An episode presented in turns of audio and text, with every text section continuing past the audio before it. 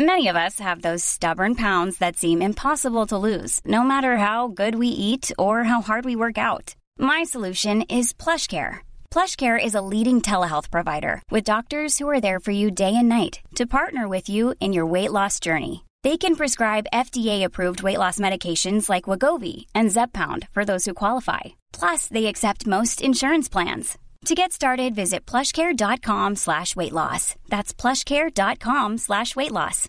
Imagine the softest sheets you've ever felt. Now imagine them getting even softer over time. That's what you'll feel with Boll and Branch's organic cotton sheets. In a recent customer survey, 96% replied that Boll and Branch sheets get softer with every wash. Start getting your best night's sleep in these sheets that get softer and softer for years to come. Try their sheets with a 30-night guarantee. Plus, get 15% off your first order at bollandbranch.com. Code BUTTERY. Exclusions apply. See site for details.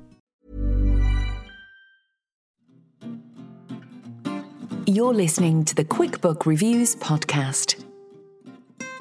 Brighten your day with a book.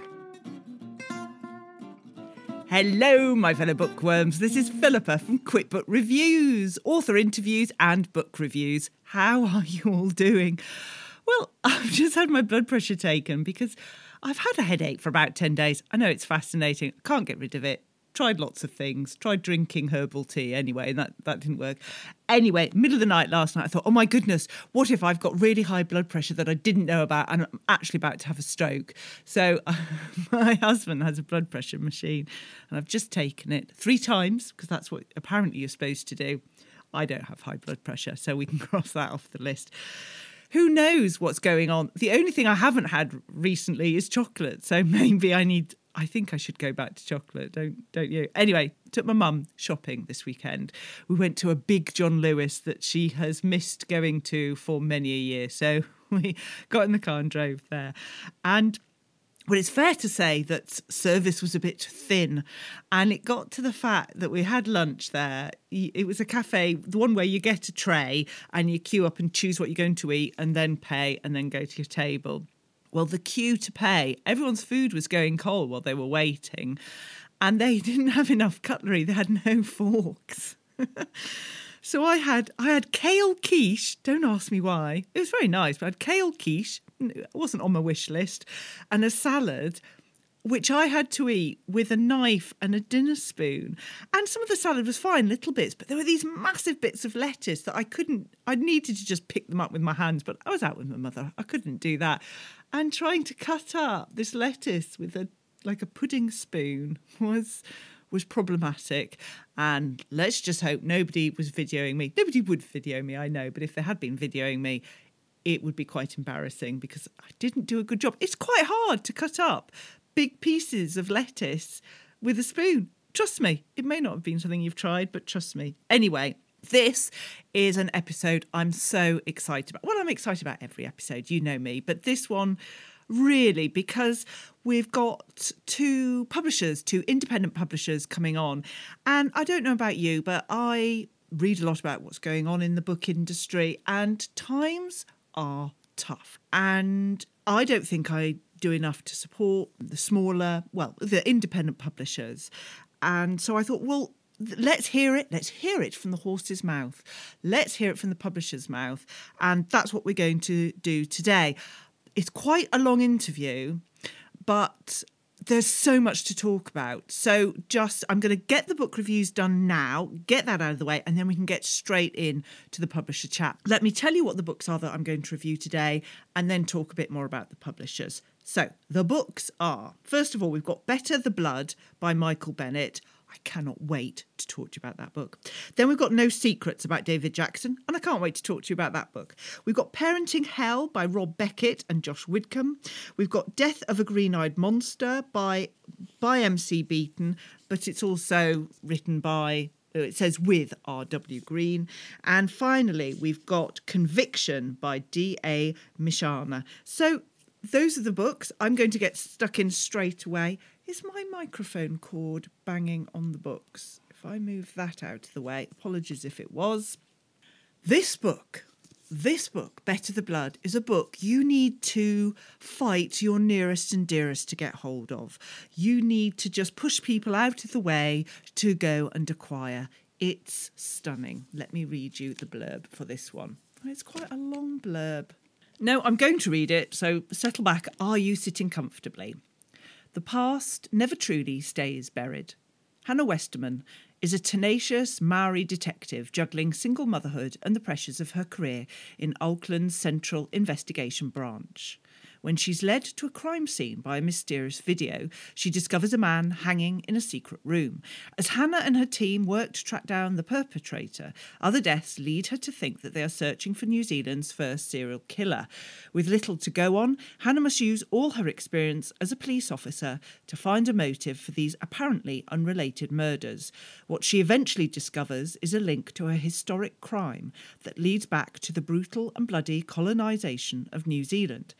As a Maori officer, there has always been a clash between duty and culture for Hannah, but it is something that she's found a way to live with until now.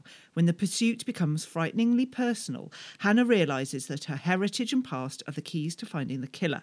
But as the murders continue, it seems that the killer's agenda of revenge may include Hannah and her family. Let's do first sentence. Well, there's like an introduction no, let's do the introduction. It's chapter one A Smudge on the Page of History, 5th of October 1863. His hands move quickly as he polishes the sheet of silver plated copper to a perfect mirror finish. He is well practiced at this. On a good day, say on a day where he has been engaged to create portraits of a number of members of a wealthy London merchant family, he could easily craft 30, perhaps more this book, uh, I mean, that's a very long blurb. What I would say is that if you like crime and you like it with something that just has so much more, you're going to love this book. I cannot believe this is a debut.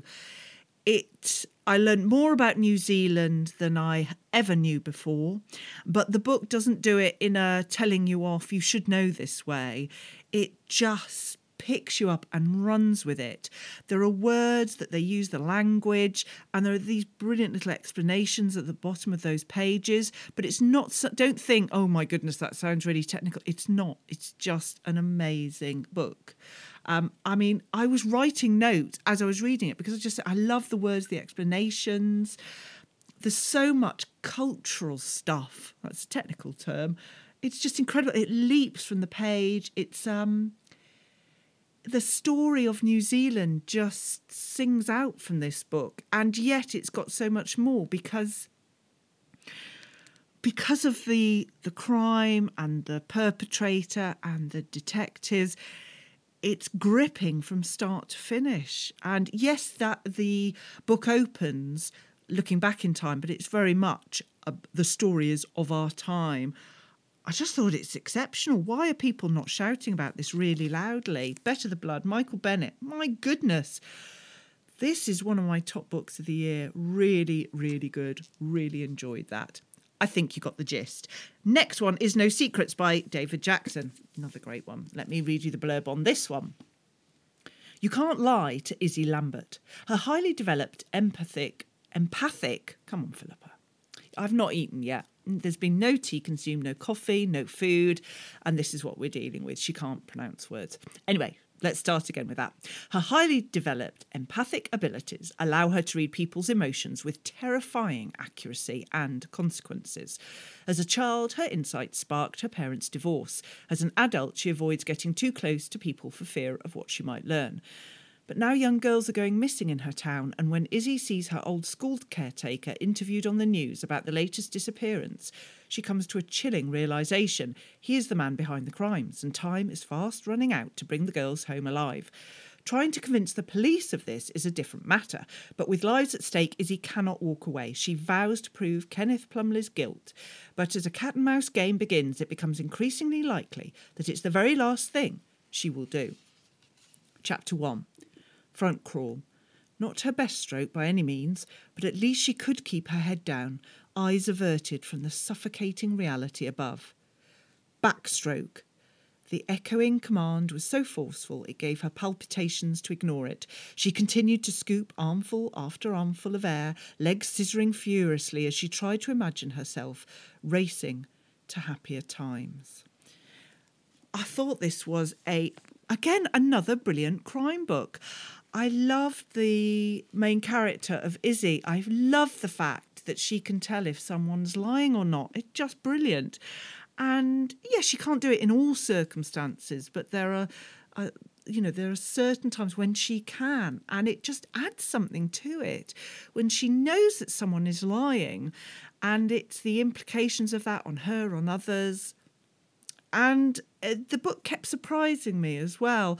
I was just compelled to read it excellent. No secrets. David Jackson, bravo. You know, I mean, already we're into two brilliant books. So, yeah, very good. The next one is, is slightly different. It's not a crime book.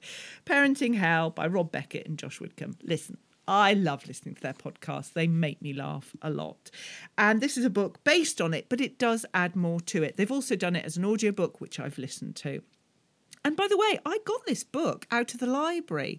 And I would often go onto the online library app to look at books to reserve, and they wouldn't have a lot of new books. But when you go in, they've got this um, whole shelf of brand new books in. And, you know, I go in and my eyes just light up, just like, oh, hello, books.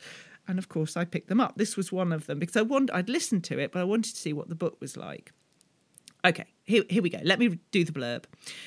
What's it really like to be a parent, and how come no one ever warned Rob or Josh of the sheer mind bending, world altering, sleep depriving, sick covering, tear inducing, snot swiping, bore inspiring, 4am relationship straining brutality of it all?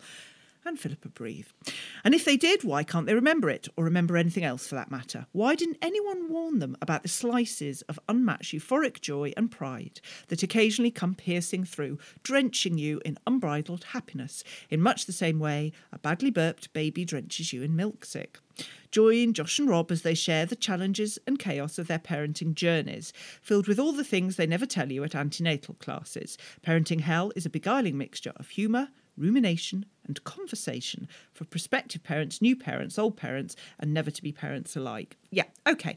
I I really enjoyed this book and I really enjoyed the audio book.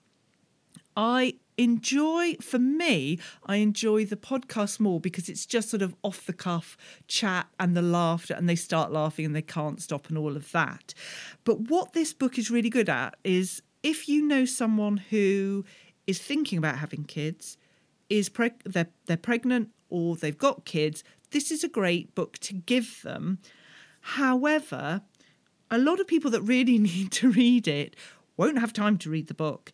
And so actually I would really recommend the audiobook for that reason because people who perhaps you've got a new baby, you haven't got time to sit and read a book like this. You haven't got time to, you know, brush your hair, clean your teeth, anything. You're just getting through minute by minute. I I I remember. So if there's a way of giving them the audiobook, I know it's a bit strange to wrap up an audiobook at Christmas, but I think first of all they'll get to li- listen to that more easily. And secondly, Rob and Josh, it, it, sounds like they recorded the whole thing together in the same room. And so there is a lot more off the cuff chat in between the, just them reading what they've written. And that's fun. And then also you've got their wives, their parents talking as well. And that adds a lot to it. Just to hear how their wives put up with them and all that they don't talk about in the podcast. So I think it's great. And I think it's a really honest, you know, being a parent is hard. And it's, you know, you, not everyone should feel compelled to do it. So again, if you know someone or if you're someone that's thinking, oh, I don't know, about having kids. I think it's a really honest approach, and hopefully, you'll have some laughs along the way. So, the book is good, the audiobook is better, I would say, but still very funny. The next one is there seems to be a few crime books this week, aren't there? I did really what I had had enough of psychological fiction and psychological thrillers, and I just wanted to read some proper crime books, and and that is actually the, that's what we've had. So I love the Hamish Macbeth books by MC Beaton, and very sadly, MC Beaton died not that long ago. But R.W. Green had been helping her write some of the books as she was poorly and has taken over. And I would say, you know, bravo. In many respects, he's taken over really uh, gone back to basics of what we love about the characters. And I love Hamish Macbeth. It's so comforting. Listen, this isn't stuff that's going to test your brain cells, and that's not what it's there for. It's just comforting. You know all the characters in Loch. You know, there's the nosy sisters and the the vicar's wife, and there's just all different characters that you know and love. And as I say, it's very comforting. So let me read you the blurb for this one. No one in Loch expects Dorothy to stay for long. She is, after all, entirely unsuitable. She's an uptown girl used to a fancy lifestyle in the big city of Glasgow, she'll never fit in. And how is that work shy rogue, Hamish Macbeth, supposed to get anything done when his new assistant is such a distraction? The village needs a police sergeant who can get on with his job, not one who's constantly swooning over his pretty young constable. Yet PC Dorothy McIver quickly shows how determined she is to win over the locals, and she certainly seems to bring out the best in Macbeth. Then comes a brutal murder, and the pair find themselves plunged into a tangled web of conspiracy that acquires a sinister strand when the chilling shadow of Glasgow's underworld creeps to the Highlands and the peaceful village of Lochdubh. Through it all, the bond between Hamish and Dorothy grows ever stronger, has Hamish Macbeth finally found the love of his life? And can he track down the murderer before any hope he has for a blissful future is destroyed? Let's go to chapter one. Actually, there's a very interesting forward as well in this book, and I don't always read forwards, but I read this one and I was glad I did. And it talks about how R.W. Green, sorry, my stomach's rumbling, this is terrible. And it, he talked about how R.W. Green would sit with MC Beaton and how she edited his writing to begin with. And, uh, you know, it's just useful to see. Anyway, chapter one. She was stunning. Her glossy black hair was drawn back into a high ponytail that dropped in a shining cascade beneath her hat. The shade from the brim did nothing to dim either the sparkle of her blue eyes or the radiance of the perfect smile with which she greeted him. Now, I really do applaud R.W. Green for taking on these books. I think, as I said earlier, he's got he's got the essence of MC Beaton and the writing, and he knows these characters and clearly cares about them.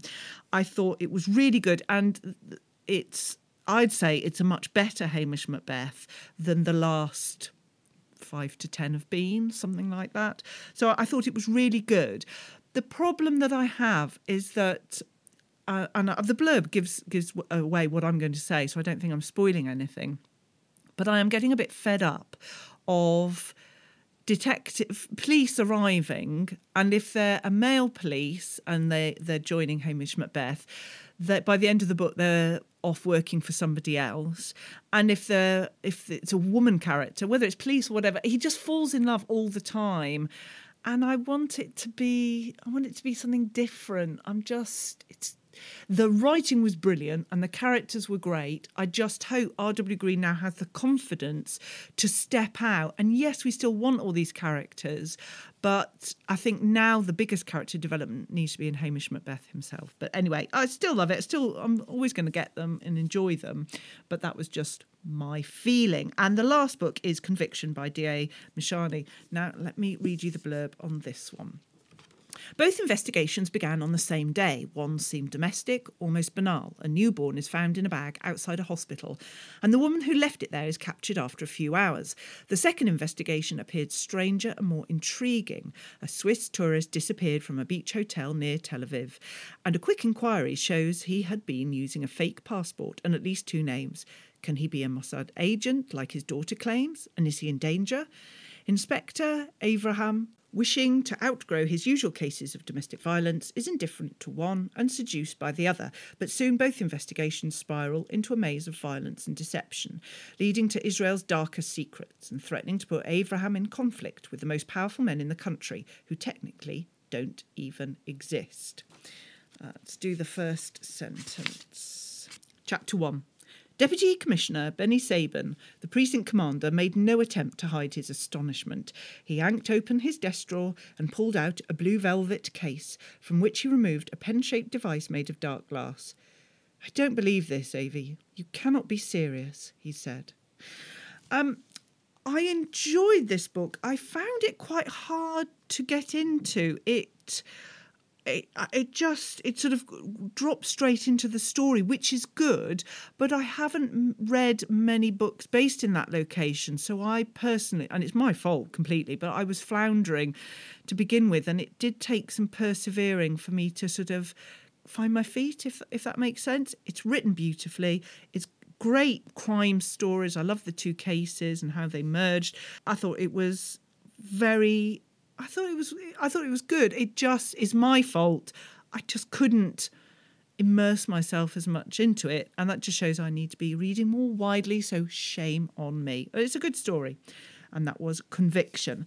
So I've done those books. Now let's get on to this discussion and I'm really excited to talk to these independent publishers. As I mentioned earlier, there's a lot going on in the publishing world, and independent publishers, of course, are at the sharp end of this because they don't have necessarily the thousands of employees that some of the larger publishers have.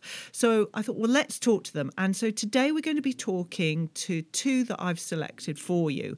One is Karen Sullivan from Orenda Books. Orenda Books has been going quite a long time now. I should know the date, but we'll talk to Karen about it. Um, and she is perhaps one of the most established, in my mind, independent publishers.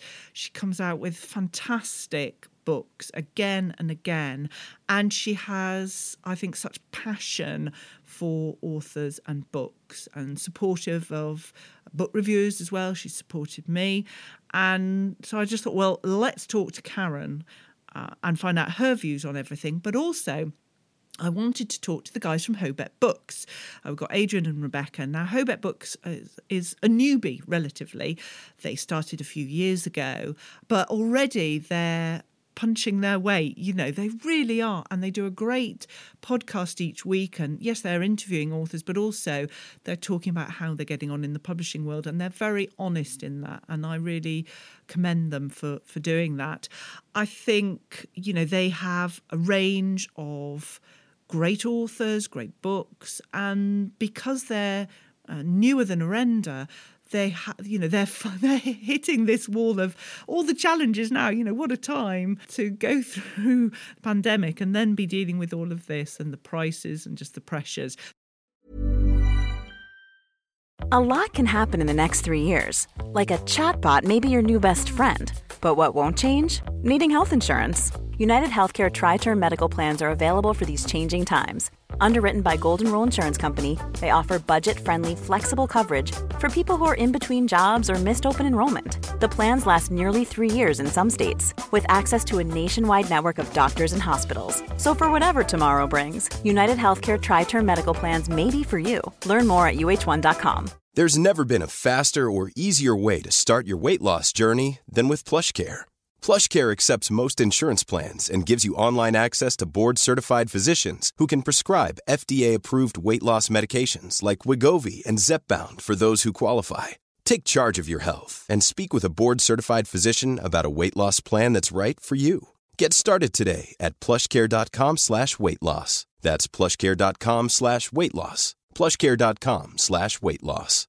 Mom deserves the best, and there's no better place to shop for Mother's Day than Whole Foods Market. They're your destination for unbeatable savings, from premium gifts to show-stopping flowers and irresistible desserts. Start by saving 33% with Prime on all body care and candles. Then get a 15-stem bunch of tulips for just $9.99 each with Prime. Round out Mom's menu with festive rosé, irresistible berry chantilly cake, and more special treats. Come celebrate Mother's Day at Whole Foods Market.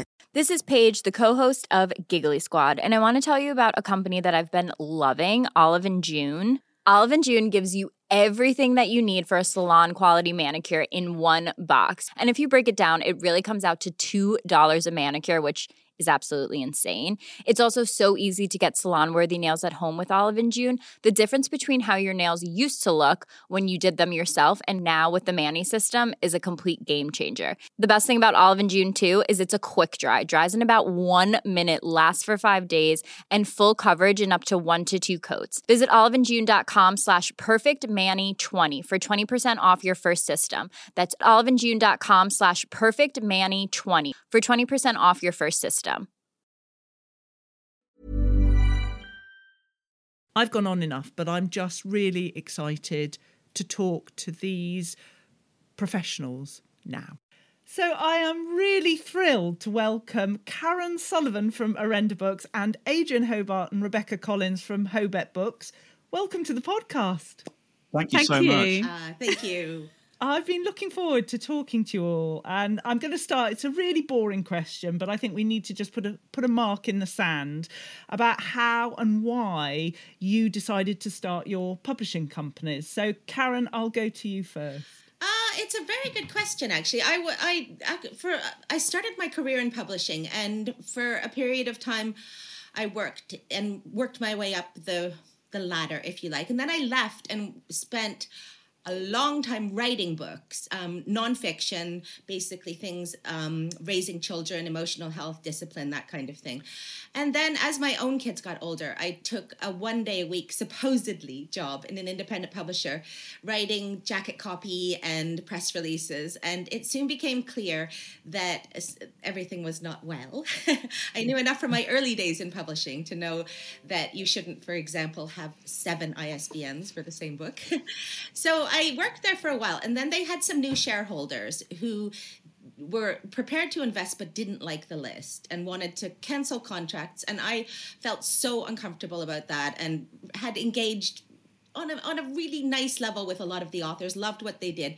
So i thought i can't sit around and watch this. I'm going to leave. And i laid on my bed for about 24 hours and thought, well, I don't know exactly what to do, but I know what not to do. And I decided to start Orenda Books. Um, and the whole, I mean, I've, I've been a lifelong passionate reader um, and have worked on both sides of the fence. So I wanted to bring all of that to a publishing company, publishing books that I actually personally would like to read with lots of cultural diversity and real, um, a really sort of important author care element to it. Um, because having been an author myself and a lonely author on many occasions i wanted a team spirit and i wanted books that were truly unforgettable. And that's where it started. Oh wow. Wonderful. Adrian rebecca what about you well, you brought the publishing. Yeah, so so we, we, we have different, completely different skills, I guess, and backgrounds. So I I came from published um, background similar to Karen, um, although my publishing background is academic publishing, because I started off working for uh, Blackwell Science, as it was. It doesn't exist anymore. Then Oxford University Press for a few years. Um, and then I uh, became a freelance, still working for Oxford University Press and Bloomsbury. Um, but then we came up with this bright idea not too long ago, well, didn't I, we? I, I, think you can't divorce the creation of Hobeck from the fact that we got together. Yes, yeah. So, um, so we live and breathe Hobeck.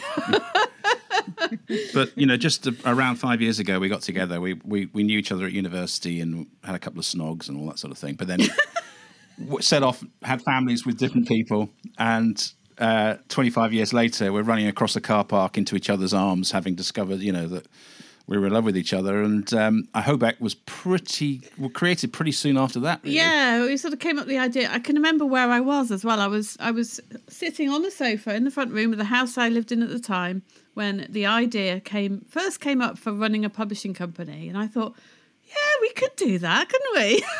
yeah, well, we thought we could. Um, and, and and similar to you, Karen. Really, I mean, you know, okay, I can't bring um, the publishing nous, but I have 25 years in the BBC, so uh, it's a similar creative process. And running authors is very similar to uh, being the manager of, of journalists and broadcasters. Uh, it, it, there are certain similarities anyway. So it's a slower burn. I mean, the fact is that I worked in an environment where it was very rush, rush, you know, 24 hour news environment. Uh, making deadlines and, and, getting stories out as quickly as possible. And now we're talking about getting stories out um, as, Five months. yeah, six to twelve months rather than, um, than than quite as quickly as that. So that's what we bring together, and I think in terms of your values, Karen, it's similar to ours oh. in the sense that we choose the books uh, that we're passionate about and, and the authors that we're passionate about. We try very very hard to maintain that level of author care that you talk about, which is very important to us, a family ethos, if you like. Um, but the cold reality is, is that's very hard to sustain um, if you know sales are sluggish or uh, business is tough, and th- you know those are the things that you've got to try and protect under the pressure of of running a business. So that's that's where we are at the moment. Yeah. So uh, one thing I just want to say when we get a submission, so we read it separately. We both read all the submissions, read it separately, and we don't say anything until usually one of us runs up to the other one and says, Have you read it yet? I'm not going to give anything away about what I think, but have you read it yet? Which is a dead giveaway. oh, that's wonderful. And what fantastic stories. Has the journey been what you expected it would be? Uh, Karen, you, you go first. I think, well, we, we have been lucky at the out we were lucky at the outset in that we had a couple of um, Nordic noir titles that really took off, in particular Ragnar Jonasson. Um, and he, that was, I think, the third or fourth book that we published, and it went to number one on the Kindle charts and knocked Girl on the Train off for the first time in nine months. And so that kind of gave us a little bit of a false impression of what the publishing industry might be like. but we, yeah, it's it's it's hard. It's really hard. And I think it's becoming progressively harder for independents. When we started, we had, I felt, a fair share of the review coverage and um, invitations to festivals and and also very big support from retailers which is so important. So it gave us the flexibility and the freedom to publish what we felt we could publish um, you know without an eye necessarily on being commercial. So we we don't follow trends. We wanted to, to publish books that we felt brought something new different vibrant exciting to the market. And there was a point where that was very welcome. And I now feel that everyone has become much more risk averse. Um, and that's starting with the big publishers who are now dominating in a way that they never did before on both the retail front and review coverage. Um, and we are like fighting harder and harder to keep our corner of the market um, and to continue to do what we do. What um, Adrian was saying earlier about, you know, trying to protect your values in a different marketplace. Well, this is harder than ever. Like, how do you stick with authors who aren't selling? At the outset, we felt that we could do that, and we're committed to sticking with authors because everyone knows that some of the biggest names in our part of the market, crime fiction in particular, got their big break on book seven, eight, nine. So, you know, you, you have to grit your teeth. You need nerves of steel to stick with them. But when things are so tough, that how do you wait that long when you're losing money with every book you publish? So so the market has changed. I don't think our determination or our passion has changed but it's mm. hard. Yeah, mm. yeah, yeah everything you said resonates with us. You can see a lot of nodding there. Absolutely. No i think that's right. I think that it is hard to to to, to uh, re- retain that enthusiasm when you see how much money goes out just to get a book anywhere at all.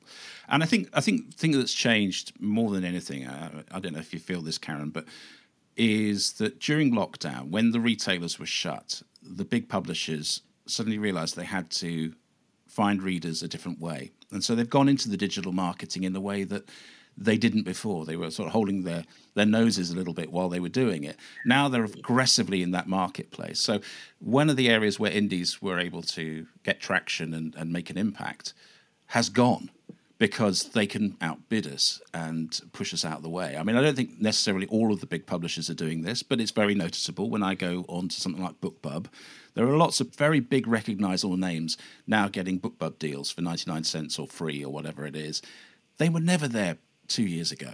The big publishers are, are, are, nabbing a lot of the slots. I think I think you're right, and I think you know a lot of our marketing did take place on social media, various social media platforms, and I, I mean I think we were very well placed when lockdown hit because we had we've always had a really engaged bunch of followers, you know, Team Orenda. and so when everything sort of went wrong, people did continue to buy our books and continue to talk to us. And I think the big publishers realized that they were missing a trick. And, you know, if you weren't engaging people with people, you couldn't do it in person. So you had to do it in other ways. So we felt quite confident at the outset that we were going to be okay because we did have, you know, we had a subscription box already. We had lots of things that they suddenly, but when big publishers come in and start pouring so much money in and elbowing you out of the way. You have to to spend more money and you have to fight a lot harder just to stand still. And I think that's what I like the overwhelming feeling right now for all of us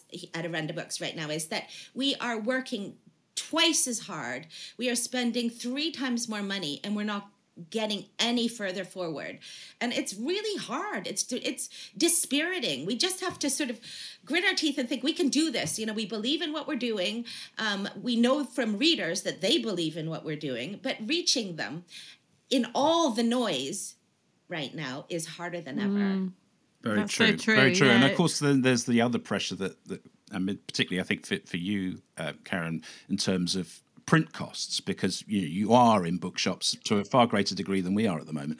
Uh, and the fact is, the cover prices just don't offer a margin. Uh, even a £10 paperback, you make no money on it, really. Exactly. And we increased our, our books the, the price of our books by a pound, but it doesn't it doesn't make any difference really. A, a book that we're about to publish this month um, by the same author that we published exactly the same time last year, the same extent, no nothing different at all, is actually almost double the price um, to print. And it's not just the cost of paper, it's there's an energy surcharge on top of it. So printing books is hugely expensive. And as we know, this is a book, a, an industry that's all about risk, isn't it? I mean, there's probably no other industry where you put something out there without any real concept of how it's going to be received. So it's risk, risk, isn't it? Will people like it? We like it. Hopefully, people will. So it is. It's it's really hard to, to take risks in this kind of environment because they've suddenly become bigger risks and very very expensive risks. Yeah, yeah, I think that's very true. I think when we're looking at it from a purely business point of view, I mean, printing books is a massive drag on cash flow. Uh, you invest a lot of money, depending on the size of the print run, but even a small print run's a, a, a big commitment for, for a publisher like us. And then you've got to hope that these things fly. But you, you know, it might be three to six months before you see a return on those books going into bookshops or sitting in the distributors or whatever it might be. It's you know, it is really, really tough. I mean, ebooks do have the advantage of, you know, pretty much uh, you put them up there, and if they sell, you see the return two months days. later. uh, and, and but that but that is but the, the fact is that if you're dealing with the UK market, it's still I think very much primarily a paperback uh, market. It's Much more in the United States, where they will, you know, a lot of Kindle um, users and, and ebook readers. But it is it, it, you, you can't escape the fact if you want to work in the in the British industry, you have to produce hard copies. Yes, you do. Yeah, I mean, when you're talking about those sort of increases, you know, the fact is that big publishers probably when they're putting stuff into supermarkets, at, at, you know, and they're discounted down to under five pounds a copy, they can't be making anything on that. No, they well, must be a, almost a loss leader. But it's also if they print thousands of copies, they've got the deal already with the supermarket, Yeah. so they know that those thousands of copies that they're printing, they're getting the money for from the supermarket up front. So But it sets up an expectation within readers that you know that uh, y- we can't raise the cover prices to the level that that we need to No. to preserve any sort of margin for particularly for the authors. Exactly, and we don't have the economy of scale that a big publisher um, does. You're right about supermarkets; that is a loss leader. Big big publishers do not make money. I mean, I don't know if you've had books in supermarkets because we have, but you don't just get a, a supermarket deal with a high discount. You also have to pay a marketing charge to them, a significant marketing charge. So it's expensive. We've done it only a few times and usually been heavily burnt. but you will never, ever, ever get on the bestseller list unless you have a supermarket deal. And that's the bottom line. And although we aren't necessarily aiming for that, we do need some books that sell well to sustain the other ones while we while we build authors and build careers and big, build our list. Absolutely. You were talking about an industry where risk, you know, there's nothing like it publishing. I suppose the music industry is the other one, isn't it? Where well, anything creative, isn't certainly it? in the old days, you know, where you know you have to you, you you're judging whether people are going to like it. There's no guaranteed hits, but it's very very true in, in publishing. But I think with music, though, there are a lot more platforms to build a career, if you see what I mean. Like, you, there are lots of vehicles and um, and live events and things like that that can actually foster things in a way that we don't have here.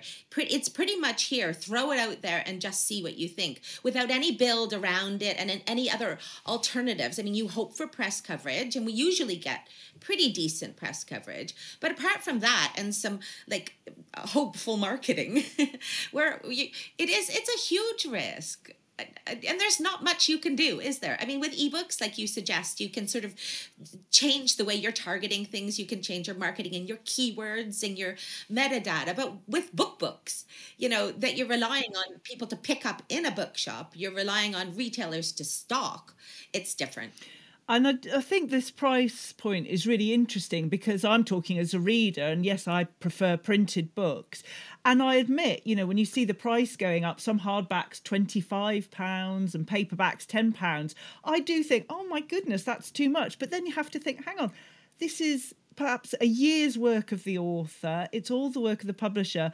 I'm quite happy to buy a couple of coffees or a magazine, which is nearly that amount yeah. of money. So I think also as a reader, I, I need to reset my mind in terms of pricing. And I think in previous years, we've you know the price did go down a lot. You could get books quite cheaply and that's that's causing the problem yeah. as well. As well and amazon hasn't helped. I mean they've always well traditionally discounted books heavily as they price match other retailers and in the end that tends to be big names from big publishers because they've got supermarket deals that are getting the price match.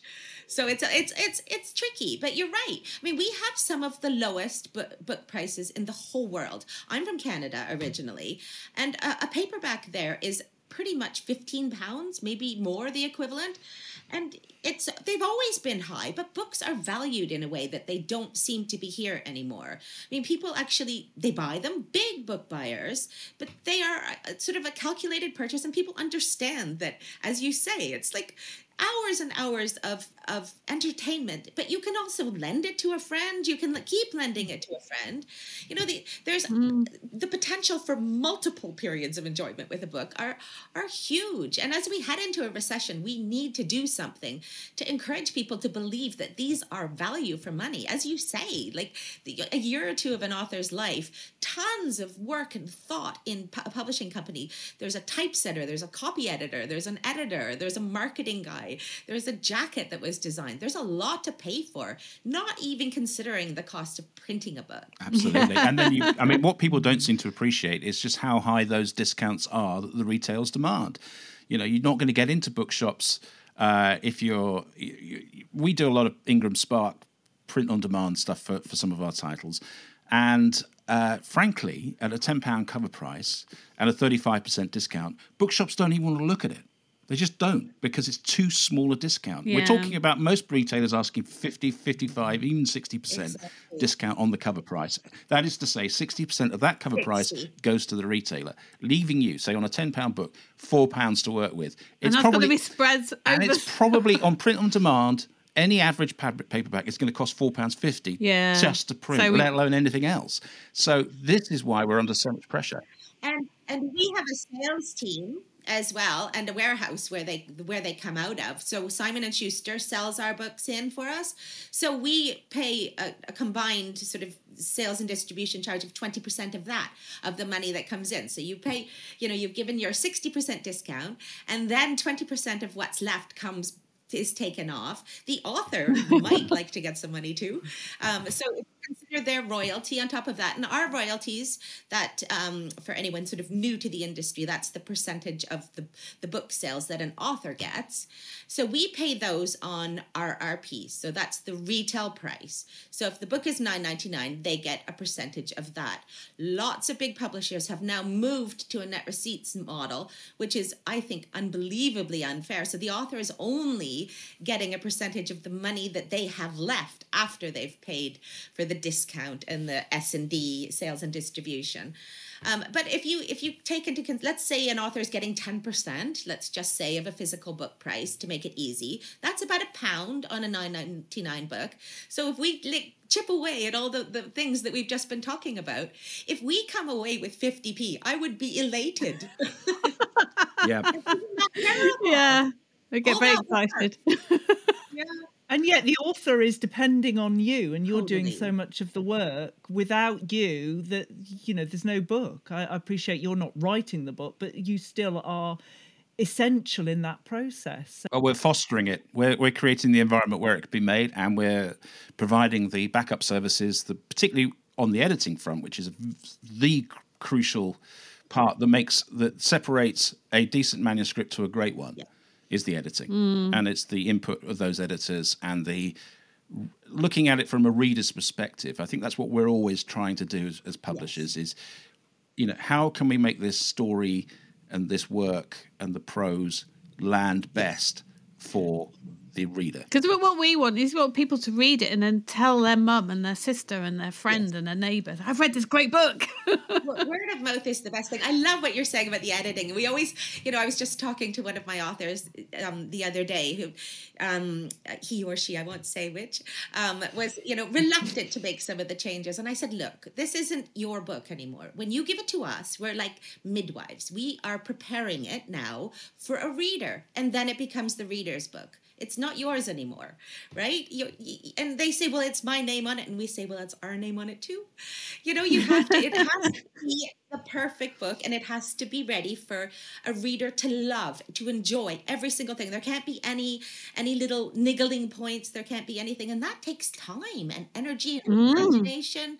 And, you know, if we're going to be brutally honest here, not all the big publishers are taking the time to do that anymore. You know, they they are cut they are cutting it, aren't they? They're, they're cutting, cutting, it. Yeah, corners. They're seeing a you know a trend for a certain type of book, a certain part of the genre, and they're firing them out as quickly as they can to to to maximize the trend while it still exists and and what goes is the editing so i think in general you know you will see a big difference between um, independent good independent publishers and big mainstream publishers the the quality of the content and the whole package really.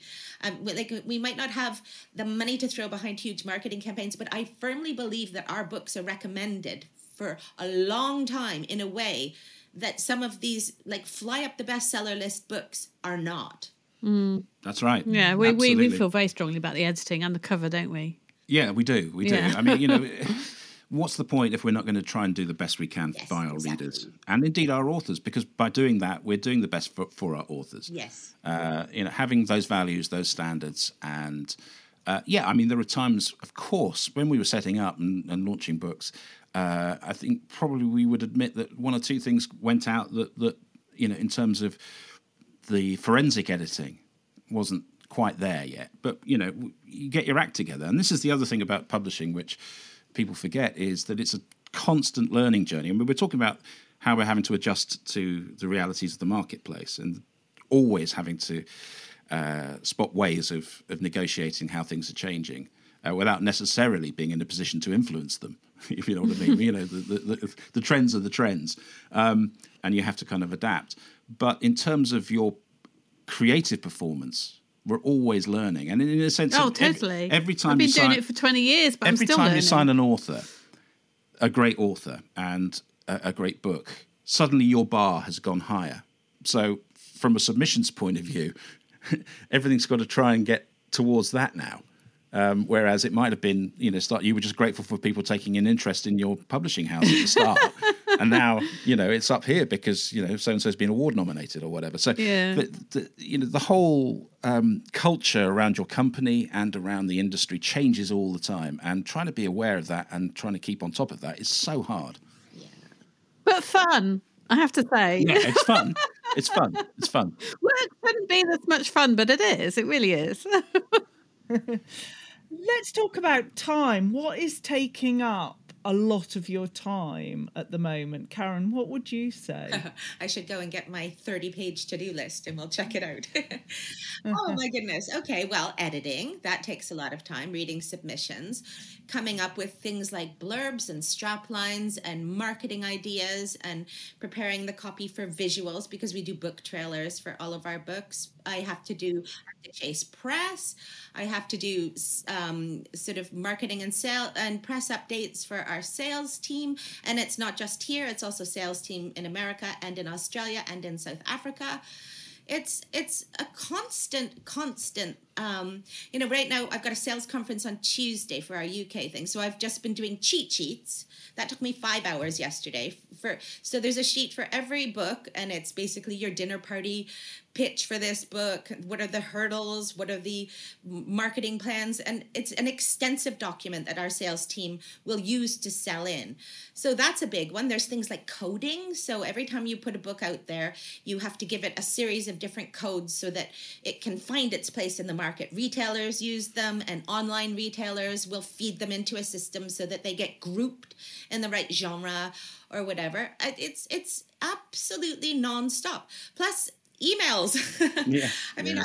I, I, I, sort of glance over at the number of unread emails in my box because I'm I'm really good at reading them and formulating a reply in my head and then never answering, marking them as unread and never to be seen again um it's there's a lot. I mean i find we spend i spend hours on social media too and that has proved to be one of our most important things. So it's if someone talks to us we always answer you know and i and i remember you know i, I think as publishers we forget that sort of excitement when an author or or or even a publisher answers someone who's taken the time to say they enjoyed a book or ask a question um, and and when we do that, you see the sort of the excitement that that they feel. So all of our authors are really engaged with that too.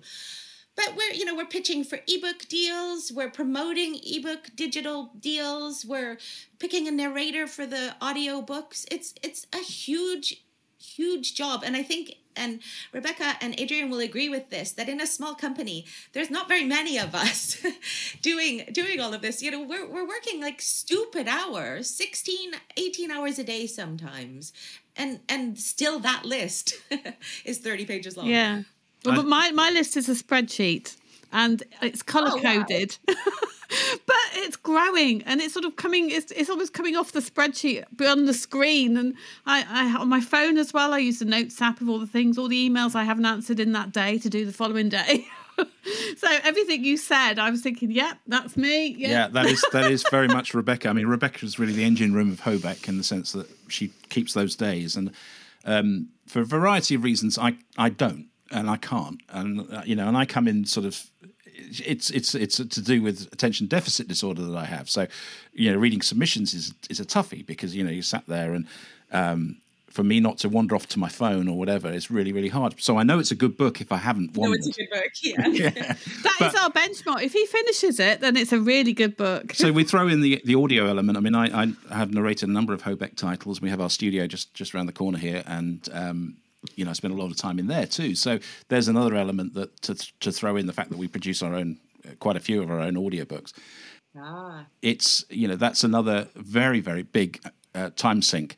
But all of those things are true. All of, you know, what Karen is saying is it, it is a monumental list of things that you know, not only just need to get done, but done properly and done accurately. And that's the hard bit. But I think Karen makes an interesting point as well. You have to have so many hats on. Yeah. You can't just be good at creating blurb, which is a one skill. Mm. You, you've got to be good at spreadsheets as well. You've got to be good at talking to people and presenting in front of people, everything. It's like, you know, you have all these hats on, you have to have all these skills, and, and everybody has things that they're good at and better at. Yeah, and in a big company, there are whole departments to do what one person does um, in in a small company. But but as you know, as Rebecca said, it, it's fun because it's varied and it's different um, you know, you can be doing, you know, if you don't like doing one bit, you can move on to something else because there's always something else to be done. But I think I think the point is though, right now it's more challenging than ever. And you have to be more creative. You have to be more exciting. You have to be more noisier and better and faster. And and that's really exhausting. Um, it is exhausting, yeah. yeah, I feel like it, you know, we are such independent publishers are such an important part of the publishing ecosystem. You know, and that ecosystem includes independent bookshops and big retailers and Amazon and big publishers. We we are the part of the business that takes big risks and brings fresh, new, exciting authors to the market. Um, you know, as we mentioned earlier, not chasing trends, but doing something, you know, positive um, in a way that big publishers won't you know everything has to be monetized before an acquisition is made in a big publisher. Whereas we will say this is just phenomenal. Like it needs to be published. And not look at the figures. And I only have to ask one person as well if I find if I like something we have there, you know, my editor and I both, and we have um, um, uh, Liz who reads our submissions, who has been there right from the beginning, and knows exactly what I'm looking for. So she does the first scan of them. She's never been wrong, ever. But ultimately, it's my decision. You know, if if, if there's nobody to report to, to account to, um, apart from my long suffering husband who does the money, um, and even then make him a nice dinner and everything's fine. I'm just interested if I gave you the three of you a magic wand that you could wave and change one thing mm. to make to make it better. What what would that be, Rebecca, Adrian? What would you? I'd like a day off. Yeah. What's that? Forget that. No, go on. Anything else? No, I, in, in in in honesty, I think something that Karen was saying very early on, which is uh, a better understanding. You know, the the the, the reviewing platforms. We're talking about the big names in the in the Sunday papers or whatever to take to just challenge you know to give us an opportunity because it, they're just not looking at us anymore um, on, on, the independent side. And a corollary to that would be Harrogate, wake up, let us have more people on your platforms, or let us have uh, a fringe, the Harrogate fringe, where the independent community can offer something different because uh, you know, th- and, and, I think I would encourage festivals to look at it that way because we're a huge amount, huge part of the ecosystem, as as Karen says, and you know, the traditional industry is basically strangling us out of the market, and I'm afraid people who should know better are complicit in that. Yes, I think I would agree with that wholeheartedly. I mean, we have always punched slightly above our weight given our size in terms of review coverage and retailer support and headlining festivals. So we do get those Harrogate invites and we do get that kind of thing. But I, I you know, uh, we work so hard pitching and convincing people. Um, you know, that's one of the things you need to do as a small publisher. You have to be you have to be so persuasive. you have to um, the, the use, use of hyperbole. But if I were to change something, I would say exactly the same thing. There needs to be um, less emphasis on on on money. So the big publishers buy a big book they have a marketing budget of let's say a hundred thousand pounds. Well we can't get a we can't compete on any level. And unfortunately because a lot of the media is struggling and i know this is true because i have discussed this with books editors on a number of big papers they've said our reviewers love your books our reviewers are reading your books but the truth is that we are struggling and these big publishers will advertise and therefore, these are effectively paid for slots in i'm not saying every paper but a lot of papers. And that's so disappointing because we can't compete. You know i think i think readers need to understand that the books on the bestseller list are not necessarily the best books. The books being reviewed are not necessarily the best books. These are the books that the publisher has decided, and probably 18 months ago, two years ago, that are going to be their lead titles, their big hitters, and these are the ones on the bestseller list because they're paid to be there. End of story. You know, it's not an equal marketplace and it should be.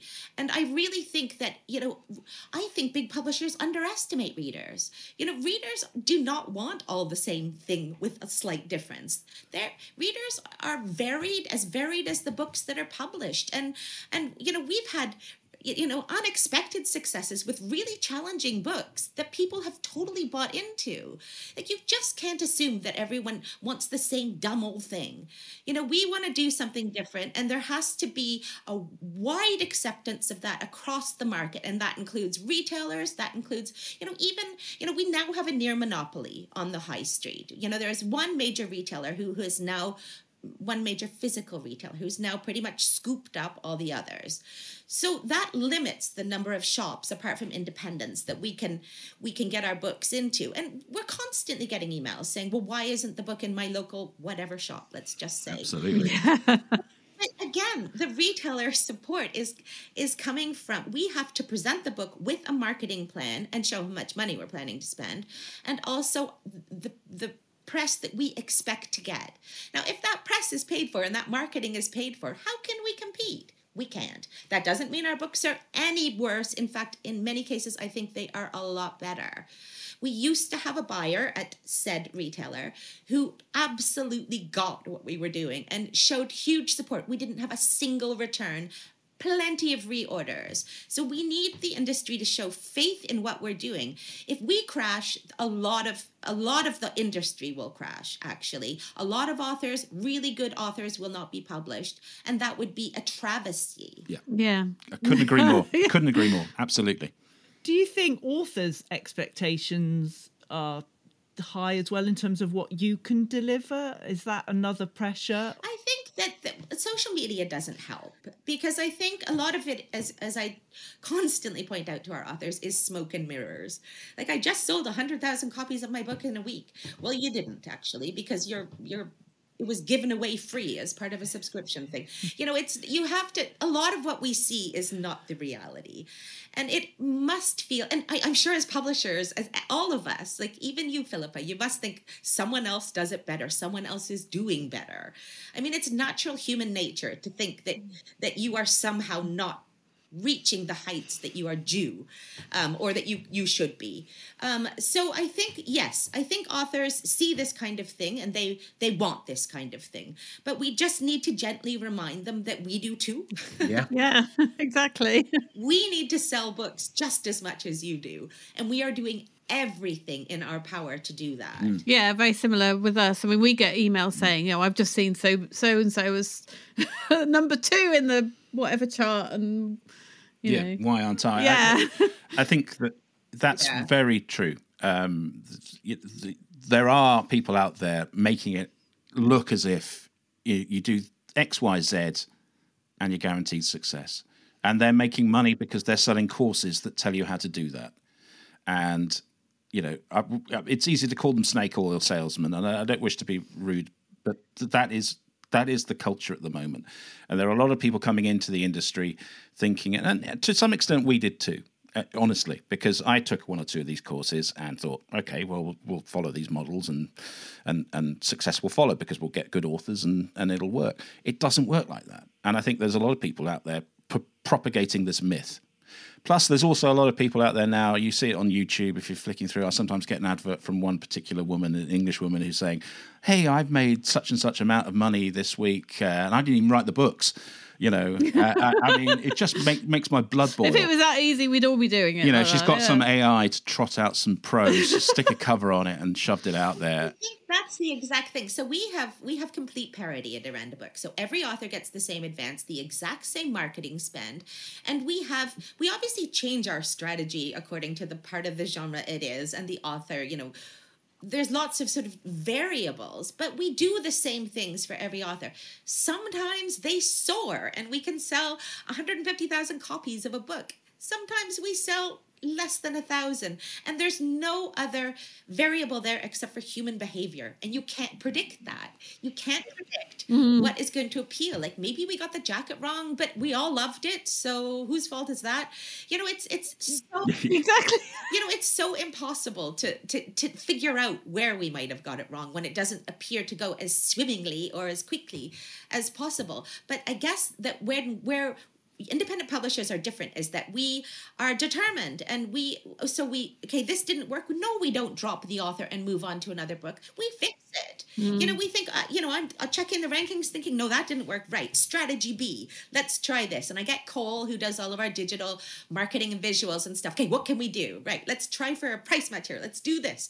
Let's another visual. Let's do a teaser for the whole series. And you know it it it, it takes a creativity and and a a, a, dedication that I think the big publishers are all too willing to to give up on. We are the same. We have conversations with our authors, don't we? We'll say, "Well, try this then." Well, well, you know, we, we could always try this. It might not work. We can't guarantee it's going to work, but we'd like to try it because it, it's interesting. It's different. Yeah. What I love though is that the three of you are so passionate about books and yeah, authors yeah. and store good yeah. stories and that's what it comes down to so you know, I like to think I'm passionate about good stories, but in a different way. So what what can we as readers do to help. I think we need to do so much more. So, Karen, what would you say? What what can I do? What can other readers do? Well, I would say sort of actively looking out for independent um, publishers because you know sometimes we aren't seen or heard in the in, in the noise and the furore of of everything else going on in the industry. There are a lot of new digital publishers, for example, that are noisy um, and churning, churning hundreds of books out all the time. So you've got to kind of actively seek these out. Do things like um, subscribe to subscription boxes, and then you'll get, like in our case, one or two books every month that are, I would actually pretty much say you are guaranteed to love because they're different um, and they're special and we've worked so hard on them. Like i am so committed to my authors. Like when i get their manuscripts in i'm in tears of joy you know that i can see you know they've improved their craft has just improved over years. They their, their writing is so strong and powerful and insightful. And i feel that being with an independent publisher without the constraints of fitting within a, a, genre box. They have the freedom to be creative, to do different things. And wow, can you see it, right? So, readers that are going out there, like follow us on social media, um, sign up for our newsletter, mm-hmm. things like that. You'll know about what we're doing. We have lots of, you know, if your if your if your pocketbook is is hit by you know the cost of living crisis we're all feeling it you know we do lots of digital deals every month we have lots of digital deals we have lots of giveaways lots of fun done um, you know come to some of our events follow our authors. There's lots of things um, and i think that for a reader it's very rewarding to to to be to develop a relationship with a small independent because you feel like you're part of the family mm. then.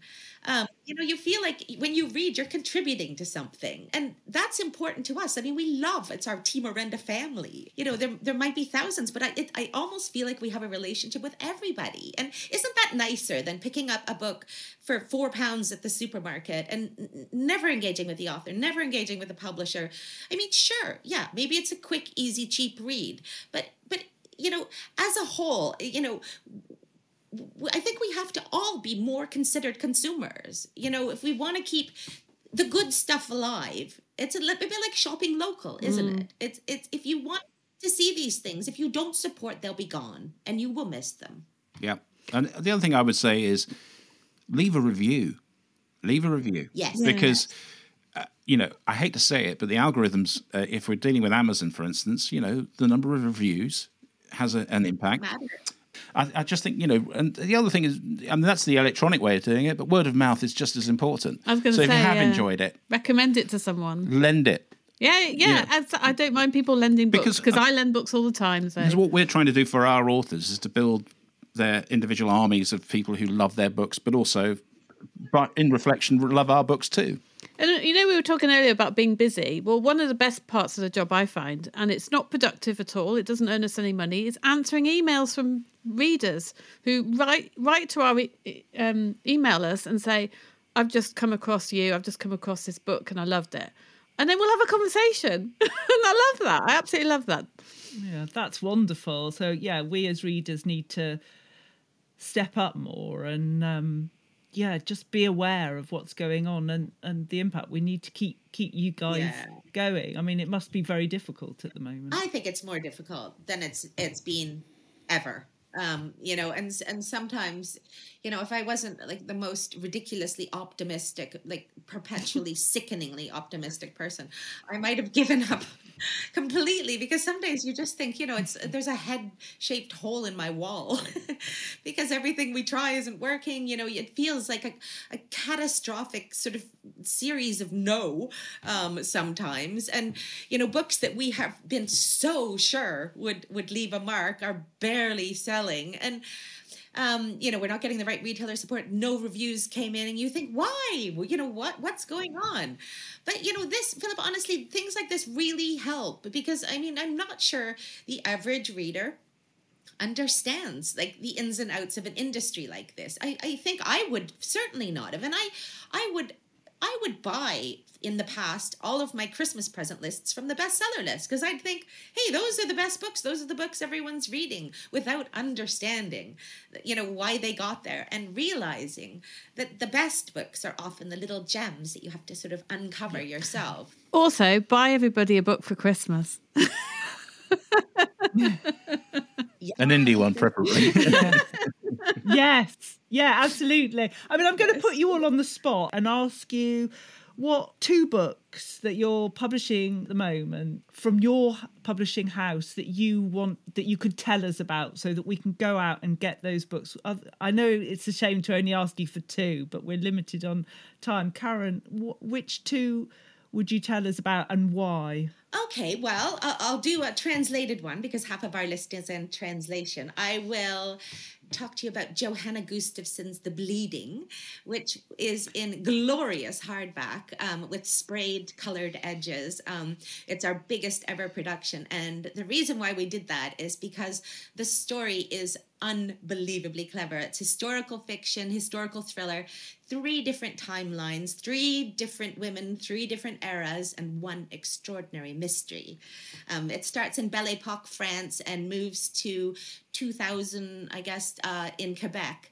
And it's got a little bit of black magic, a little bit of a police procedural, and it's the first in a series. Number one bestseller in France.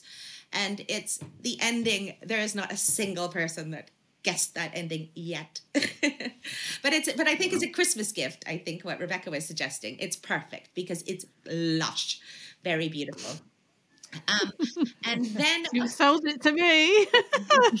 well, good. um, and then I think uh, Philip, I'm going to go with one of your favorites, which is Doug Johnstone. So Doug Johnstone, in uh, September, the end of September, we published the fourth book in the Skelfs series, and it this is this is called Black Hearts, and the Skelfs are three generations of women in Edinburgh in the Skelf family running the family funeral parlor, and they are part time PIs. And these are warm, they're philosophical, they're tense, they're definitely not cozy crime, but they are full of of wonderful extra meaning. And these characters are truly unforgettable. The edinburgh setting is beautifully drawn. And quite the first two books in the series were published in full lockdown. And it just keeps selling. The first one was the most borrowed book in edinburgh libraries last year and it's because it's something, and Philippa will agree with me mm. here, something truly mm. special. Mm. Very much so. I love that series so much. I really do. Oh, me too. me too. Go on, Adrian, Rebecca, which two would you select? You go first. Okay. So I'm going to pick um, a book that we're not going to make any money from at all, not a penny. It is our Christmas anthology that we're publishing on the 29th of November. It's called Cooking the Books and it's a, an anthology of short stories plus recipes. So a number of our authors have contributed, and some of them have written about characters from their series or their books. Some have written something completely new, but they each come with a recipe for hopefully for readers to try and cook for Christmas. so and um, profits from the book um, are going to be donated. So all royalties are going to be donated to the Trussell Trust. So the authors have done it for nothing, and we've designed the covers and done the typesetting and the editing all for nothing. We do this every year. We do one book every year. It's not a big book, it's only 200 pages long, but that's what we want to see in your Christmas stockings. Brilliant. Yeah. It's difficult to, to choose. Uh, choose uh, two. T- I mean, it is a great book. Uh, we, we wrote bits Yeah, we've contributed as well. That's the only time we write properly every year. Uh, I have to say it's difficult because you, are choosing between your children, aren't you? Um, so I'm going to pick the uh, next release, which comes out very shortly, in fact, by Maureen Myant, The Tuesday. Confession, uh, set in Glasgow. And um, it's one of those where I just loved every moment of it. And, and she's an experienced author, but this is just, it's just one of those great, um, great novels where you think the characters, like you say, I mean, the place, sense of Glasgow is very, very strong in it, but the characters are, are, are, tremendous. But we've got so many people that I'm proud of. But I'm going to pick that one uh, as it's our, our most recent release. It starts off with the confession. That is the confession to murders, and that's the beginning of the book, and then the rest comes from that, doesn't it? So yeah, yeah. It's a bit different in that way. Brilliant. Oh, those sound all like great books. My last question really is, you know, you've been very honest and I really appreciate that because I think that's that's what we need. We need a, a bit of a reality check on the situation. But you must all love the job to keep going, to keep doing it. And so I'd just like to end with asking you all what what you love most about it and and what the most memorable thing that you are doing what really sticks in in your mind Karen, what would you say? It's it's difficult, isn't it? I, I mean, because we, you know, to, to, to, suffer through all of this, we have to love what we're doing, and I do love it. I mean, I genuinely love my authors. I mean, almost like family. And and what Rebecca and Adrian were saying earlier about, you know, the weight of responsibility. You know, I like I'm desperate if we don't sell books because I know they need to earn a living as well. And you know, so I I love that sense of family that we've created. I love I love seeing that their craft develop. I love seeing every book better than the last. I, I love marketing the books. I love talking about them and pitching them. You know, there's so much good stuff, you know, and it's it's really nice to be able to explain to people why these books should be read, you know, not just not just um not just reliant on reviews and everything else. And, and uh, it's there's a there's an element of this that is really special because we're choosing the books but we're also the ones kind of selling them to everyone else too and and i love that. I, I all of that i love. I love doing things like this you know because this is such a great opportunity to to talk about you know an, an, an industry that should be better but that we obviously still love. And i guess for me i mean very early on it was the thing with with um with our author knocking um the girl on the train off the top of the kindle chart. That was kind of momentous. The most amazing thing was one of my authors doug johnstone in fact um, he he dedicated his book to me. And then before I'd even seen that, he wrote me this long email about how my faith in him had changed the way he wrote and and his belief in himself. And and honestly i mean i i was so overwhelmed and so humbled because we're we're just you know midwives right? That the, the all the creativity all the wonder comes from them. We just we're vessels to you know to to get it out into the world. And and to have that i don't know that kind of also mutual belief was was really profound. That's wonderful. That's just amazing. Adrian, Rebecca, what would you say? Um, very similar. Um, I I do love the job. You know, there are days where we're both sort of a bit down in the dumps, but I'm an optimist as well, and I just I just think it is. It's. It is going to work. It is going to get better. I love this job. I can't imagine doing anything else. I think that's what it is. Is if I imagine not doing it, then I actually feel grief very quickly. so yeah, and I love those moments when you when when you when you send the author the box of books and they mm. send you an email to just say thank you, and that's all they have to say. Just oh, thank you. I love it. I love my book. It's on my shelf. I can't wait to show, you know, my family and friends and see it. And it just makes me think, you know, I helped them do that. That wasn't just, you know, that, that you it's a bit like a parental thing isn't it you talk about the, the family feeling you do one of our authors actually calls us her book parents doesn't she yeah, yeah. yeah she does she does I, I, think it is that you know it takes a certain amount of self-belief to write a book to see it through and then to submit it uh, but then to enforce that if we can in any way. Uh, and to bring, as you as you were talking about, the craft improving, seeing that improve mm. um, through a combination of, of their efforts and our stewardship, that's that's terrific. So, um, and and the other thing is, you know, it is a thrill every time the delivery driver from DPD arrives with a box of books, and it's the first time we've seen them the physical form that is exciting. Yeah. It's terrifying. It's, it's terrifying exciting. and exciting when you get the, the, the, scissors and you're opening the box and you're thinking, oh God. Well, let's, hope, let's, let's, hope the margins worked and, uh, you know, all the things, you know, they haven't cropped the cover badly or whatever it might be. But no, I mean. And also, like Karen was saying, podcasts and things like that. We do our weekly podcast. The last time I was in front of a microphone, it was actually a hairbrush when I was a teenager before we started our podcast. So, you know, a good 20 years and not doing anything like that. And now it's a highlight of my week. Yeah, it is. There's a real pleasure and a real pride in bringing something new and different to the to the market too, isn't there? You know, a book that's going to provoke de- debate and thought and people are going to you know chat about and and examine and and that's that's I, I, I find it like an honor to do that kind of thing really. I mean i i'm perfectly happy to read like a like a junk food comfort read you know whiz through it. But will i remember what it is? I think there's a place in the market for all kinds of books including the ones that we publish which are the ones that you will remember and think about and maybe change maybe even create change. Mm. you know and our and we publish um, half of our list in translation. We publish authors from 14 countries. So there is a, a cultural diversity that I think yeah. right now is extremely important. When there's like xenophobia is becoming well, it's increasing again. Yes. Um, you know, I, I think that reminding people that there is a world out there and people just like us with different, different cult, different cultures, exciting bits to their culture, different words, different voices. You know, I love that different storytelling. That's that's an honor to be to be able to do that kind of thing. Mm. Yeah, I think I think yeah. it's never been more important. Actually, I think as you you talk about the the the fact is that. Uh, the world is breaking up in ways that we haven't anticipated or seen for, for decades. And we can't ignore the fact that some of the problems that we're talking about um, in terms of, of uh, you know keeping a business going are down to these factors. I mean, you know, just it, it, it is a very different economy, and it's and books, uh, you know, we're not quite canaries in the coal mine, but we are um, for many people we're a luxury uh, in these environments, and so therefore and know, also hopefully a comfort and a yes, yeah, absolutely, totally absolutely. The, uh, you know, for, for, for dedicated readers, I mean, we're we're an essential. We've but... got four thousand books, so we get a lot of comfort. we'll bring you a better world. Yeah, exactly. Let's hope so.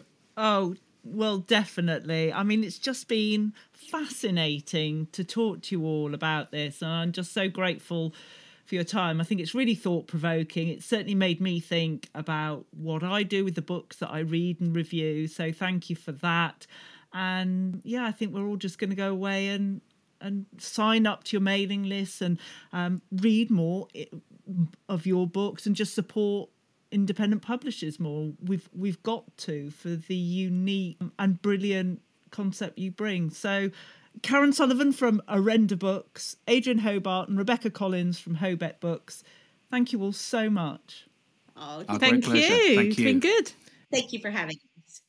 Well, first of all, I apologise for the long interview, but I just just found I found that really fascinating, and I hope you have done too. It's really made me feel quite accountable for the lack of diversity in publishers of books that I include. I, I have supported Hobeck and Orenda in the past, but I think I need to do more of this. So, listen, I'm holding myself accountable to this. I will be reading before next week's episode The Bleeding from Orenda Books and The Confession by Hobeck Books, and I will review those for you next week.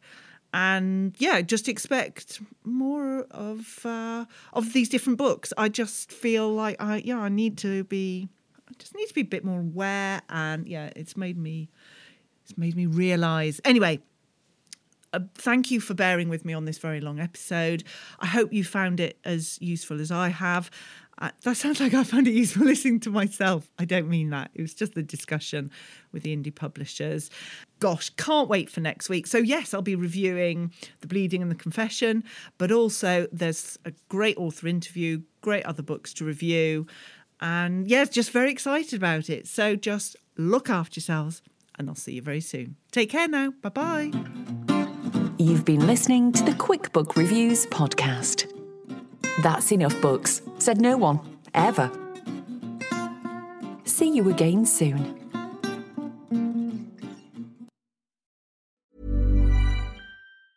Normally, being a little extra can be a bit much. But when it comes to healthcare, it pays to be extra. And United Healthcare makes it easy with Health Protector Guard fixed indemnity insurance plans. Underwritten by Golden Rule Insurance Company, they supplement your primary plan, helping you manage out of pocket costs without the usual requirements and restrictions like deductibles and enrollment periods. So when it comes to covering your medical bills, you can feel good about being a little extra. Visit uhone.com to find the Health Protector Guard plan for you. Imagine the softest sheets you've ever felt. Now imagine them getting even softer over time. That's what you'll feel with Boll and Branch's organic cotton sheets. In a recent customer survey, 96% replied that Boll and Branch sheets get softer with every wash. Start getting your best night's sleep in these sheets that get softer and softer for years to come. Try their sheets with a 30-night guarantee. Plus, get 15% off your first order at bollandbranch.com. Code BUTTERY. Exclusions apply. See site for details.